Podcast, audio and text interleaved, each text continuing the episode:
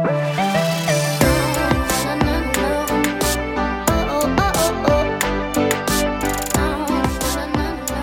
Thanks for listening to the Refuge Podcast. We are all about unifying a generation of college students to be disciple making followers of Jesus.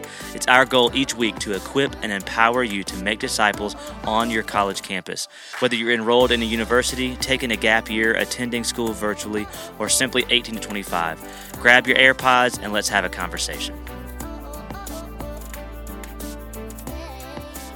Okay, so many of you out there know that I'm a big time Office fan, The Office. Uh, I think it is superior to Friends. I think it is superior to Parks and Rec. Uh, comment if you disagree, uh, but I just think it is the best show that ever uh, ever came on television. Sad news when Netflix decided to take it off. Uh, that was devastating to my life, but uh, it was great for my productivity.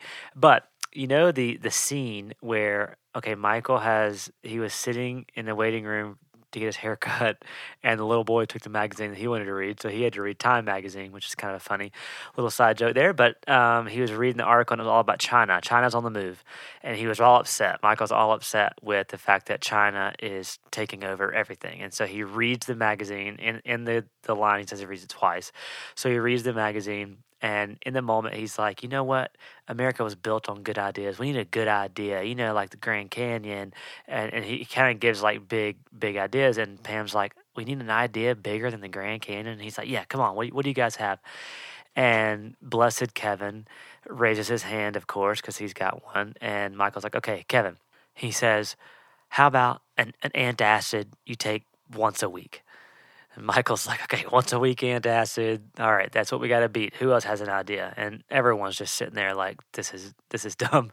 And of course, if we go Kevin, he's got another idea. okay, Kevin, and he's like, an antacid you take once a month. And then Stanley, who doesn't care about anything, goes, why don't you just go one for the whole year? And Kevin's face, which is classic, he just goes, mm, too big a pill to swallow.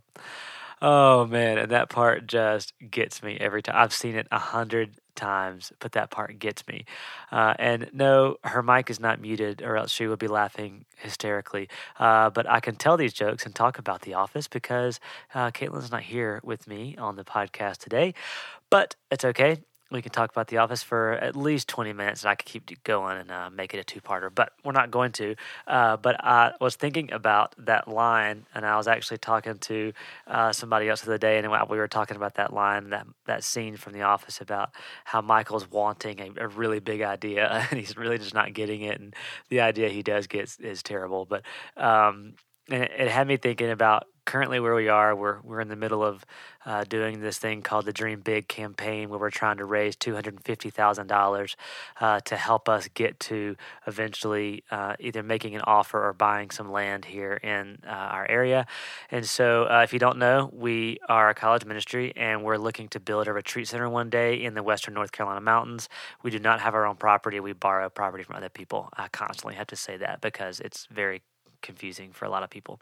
Uh, yes, we have pictures of our students in a retreat facility. It doesn't belong to us. Okay, that's just a disclaimer.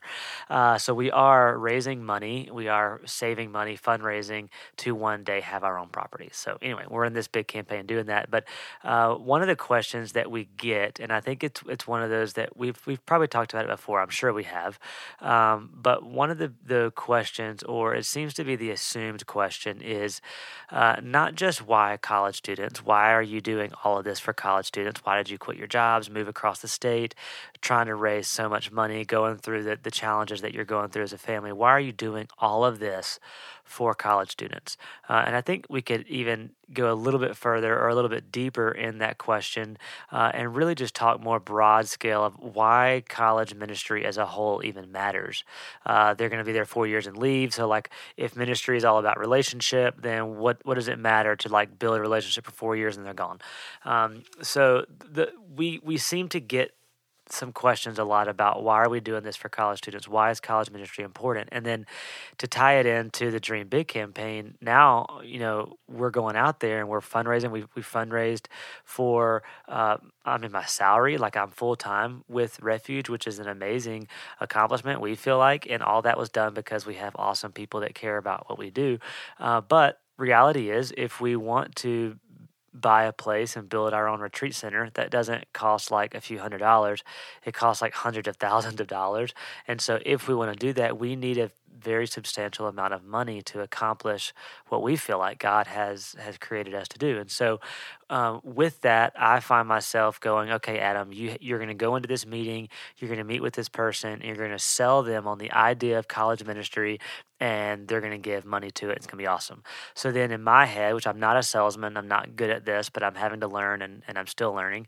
Um, is I have to go. I, I tend to go into this going, okay, I got to sell this guy on college ministry. And that that is even for me is challenging to go, okay, I care a lot about it. Me, me and Caitlin care a lot about college ministry. I mean, you heard what we have done so far uh, for college students. So we, we obviously care a lot about them. And we have a good group of people behind us that they either care about um, college ministry, they see what God is doing in and through Refuge Retreat, or they just really care about me and Caitlin, which is super nice and it's awesome. But those those are the reasons that people give to us. But we need a really a lot more. We need to grow that.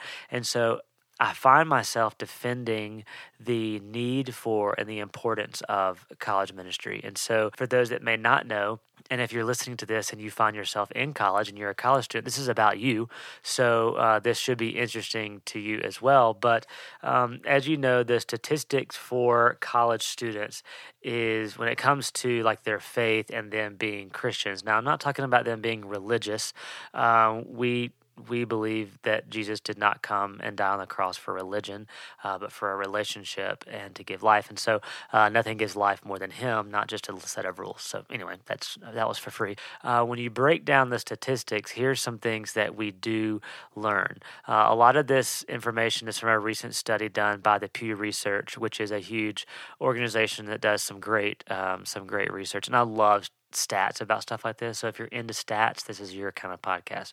Um, the percentage of college graduates who read scripture, 51 would uh, 51% would say that they seldom or never read scripture, whereas 31% would say they read it at least once a week. Um, there are some small stats here and there. Nine percent say once or twice a month. Eight percent say several times a year. Uh, so reading scripture, over half would say that they seldom or never read their Bible. Um, this one is interpreting scripture among college students. The percentage of college graduates to say that the Holy Scripture is not the Word of God, uh, that's an astounding 43%. 43% of college graduates say that the Bible is not the Word of God, whereas 29% would say it is the Word of God, but not everything should be taken literally, and only 19% say that the Word of God is true, accurate, and it should be taken literally. So, uh, but 43% not the Word of God. I keep going. Percentage of college graduates who um, believe in heaven 63% say yes, 29% say no, 8% said other. What's the other? It's a yes or no. Do you believe in heaven? Yes or no? Uh, but 8% said they don't know. Uh, and then the belief in hell, 48% would say they believe in it, 43% say they do not believe in it. Um, so I want to go back to the ones that we're talking about reading the scripture and uh, and praying. When you look at prayer, prayer is always a really high stat. Uh, there was a, a, research done by the Barna Research Group a long time ago that said that it was like 82% of the people in the world believe in prayer. Uh, but when you look at like prayer, you know, compared to how, what percentage of them are actually Christians, it's way lower. So what are they praying to? Who are they praying to? So prayers are very broad term here, but uh, when it goes to prayer, college students pray, which is great. That the the um, number was high for that. But when it comes to reading the scripture uh, and spending time in their word, or even believing that when they read it, it's true, that's missing. That that out of all the stats that I read uh, leading up to this podcast, that was the worst. That was the worst one, saying that the, the scripture is not there. Um, so when you're challenged, when things come your way, and you have a lot thrown at you as far as in your faith go, and you're you don't have a backbone, you don't have something firm, you're going to waver. It's it, you're going to be shaken. You're going to now start to ask yourself, what do I believe? And then what tends to happen is when you get in that state, then the people around you, whatever they believe or whatever is the common denominator there, that's typically what you're going to lean to because you didn't have a strong enough backbone. So your backbone is scripture. It's what the Bible says, and the believing that what the Bible says is true and accurate, all of it. Um, so there's a huge issue there. That's the root. So we started at the root. Now filter all the way up, and you have uh, a very high number. Again, Barna Research did this years ago, um, but basically saying like 80% or 85%, it was somewhere there, of high schoolers that graduate high school and grew up in the church. Their parents made them go, or they liked to go, or they had, you know, a boyfriend and girlfriend that went, whatever. They were in church, but now they go to church, they stop going to church, or they go to college and they stop going to church. Uh, and so that was a, a, really large number. And and then when we saw that number when it came out, we were like, oh no, how dare these college kids not going to church? Well, I would say that that yes, college students, we, we will always be an advocate for your local church. Find a church in the area. But more so than not, we're not going to spend all of our energy finding all these churches for you to attend. Uh, we'll help you, and if you have questions and you're like, "Hey, I'm I'm going to, you know, um, whatever North Greenville uh, College, and I don't know of any good churches. Can you help me out?" Absolutely, we will help you out. You better believe we'll we'll find a way, and we will we will do our best to help you. But I would say, and what we really fight for for Refuge Retreat is for you to be in a godly community. That is your church while you were at college. Uh, if maybe there's not a great church in your area, okay, I'm sorry, but you need to at least put some effort into finding a godly community because what's going to happen is when you don't have the backbone, which statistics say that over half, it was like 54% of you college students are never reading your Bible. And then when you are reading your Bible, 48% of you are saying that it's not even true or not even accurate. Uh, and so the the the disconnect there is not having the backbone, and then you also don't get around godly community. Uh, and so the the phrase, so with all that being considered, and then you have the phrase of like, "Hey, these are our leaders of tomorrow," and whatever. Uh, as cheesy as that, we never say that. Okay, we're not going to say that. We're entrusting you to be leaders now. Uh, you you should have the quality you do have the qualities and the giftings and the mental intellect to just simply be a good leader where you are and make disciples where you are. And so we would say, okay, you, you made it to college. This is an exciting time. We're going to put some responsibility on your shoulders, and that is to be a leader and to stand out and to be a disciple while you're in college. Uh, if we don't do that, if, if, if we on, on the you know much larger scale if we don't entrust college age students to be leaders and to grow in that then uh, what we're doing is we're taking that time where there may not be a backbone and the numbers show that there are more than not that don't have that backbone. So we're saying that in that moment of their faith, this is for the Christian community. Obviously, like huge corporation leaders that don't follow Jesus, they don't care about this. But we were saying for the Christian community, if if we don't show that we care about this generation at this time of their life, then what we're saying is we're just hoping for the best for you. We're just it's literally like Michael Scott saying we need a, an idea bigger than the Grand Canyon because it there has to be a, a, very intentional time where in this season of your life where you're in college where things are being thrown at you left and right and it, it could be crazy or not. Maybe it's not and maybe you're struggling with like complacency or being stagnant or whatever it may be. Maybe you're like me and you went to a christian school and you feel like everybody around you is just a better christian than you. You know whatever it may be like whatever season you're in this moment in your life where you're in college there's so much that could happen and yes your career path could change multiple times while you're in school. You could have different relationships. You could find the one you're going to marry. Uh, whatever it may you could go broke again like i was in college whatever it is in that moment you still have this chance to grow in your faith or be crushed. Uh, and so for us we go man why college ministry? Why college students? Are you serious? Like i don't know of a more crucial time in someone's life that we should be investing in than when someone is between the ages of 18 to 25. That time of your life, it, it is the chance for your backbone to make you stand up straight or to have you crumble and fall. Uh, and when I talk to churches, when I talk to potential givers, when I talk to whoever it may be, and I'm like, man, I'm trying to sell you on this idea of college ministry, I'm just like, please believe in the fact that this is such an important time of life. This is such a crucial time of life where we have got to, not just Adam and Caitlin can't do it by themselves. We, we cannot do this alone. And I'm not just saying the fundraising, I'm saying reaching a generation, unifying a generation, and teaching and showing and, and putting this value on them being the ones that are the disciple makers, not just us, you know, 30 years later after we've learned how big of a bozo we were while we were in college. But it is crucial for us all to understand the importance and the value in college ministry. And when people ask us, so why? Like, why college ministry? And why are you doing this all for college students? Man, the number one answer in the cop out is we're called to it. Okay, God called us to it.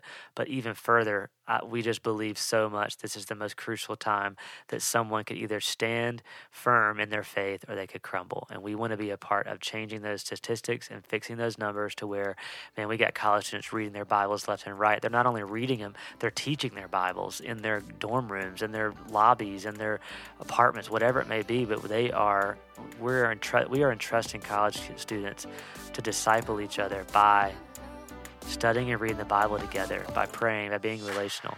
We're entrusting that with them. We, we believe that's what it's going to take for this generation, for this nation, uh, for our world to be completely impacted by the gospel is this age. Uh, we believe in it and uh, we pray and pray and pray that others buy into uh, this idea of this crucial age of college ministry. Hey, thanks for listening to the Refuge Podcast. We hope that you enjoyed the conversation and were encouraged in some way. Be sure to subscribe and share the podcast, and we will catch you guys next time.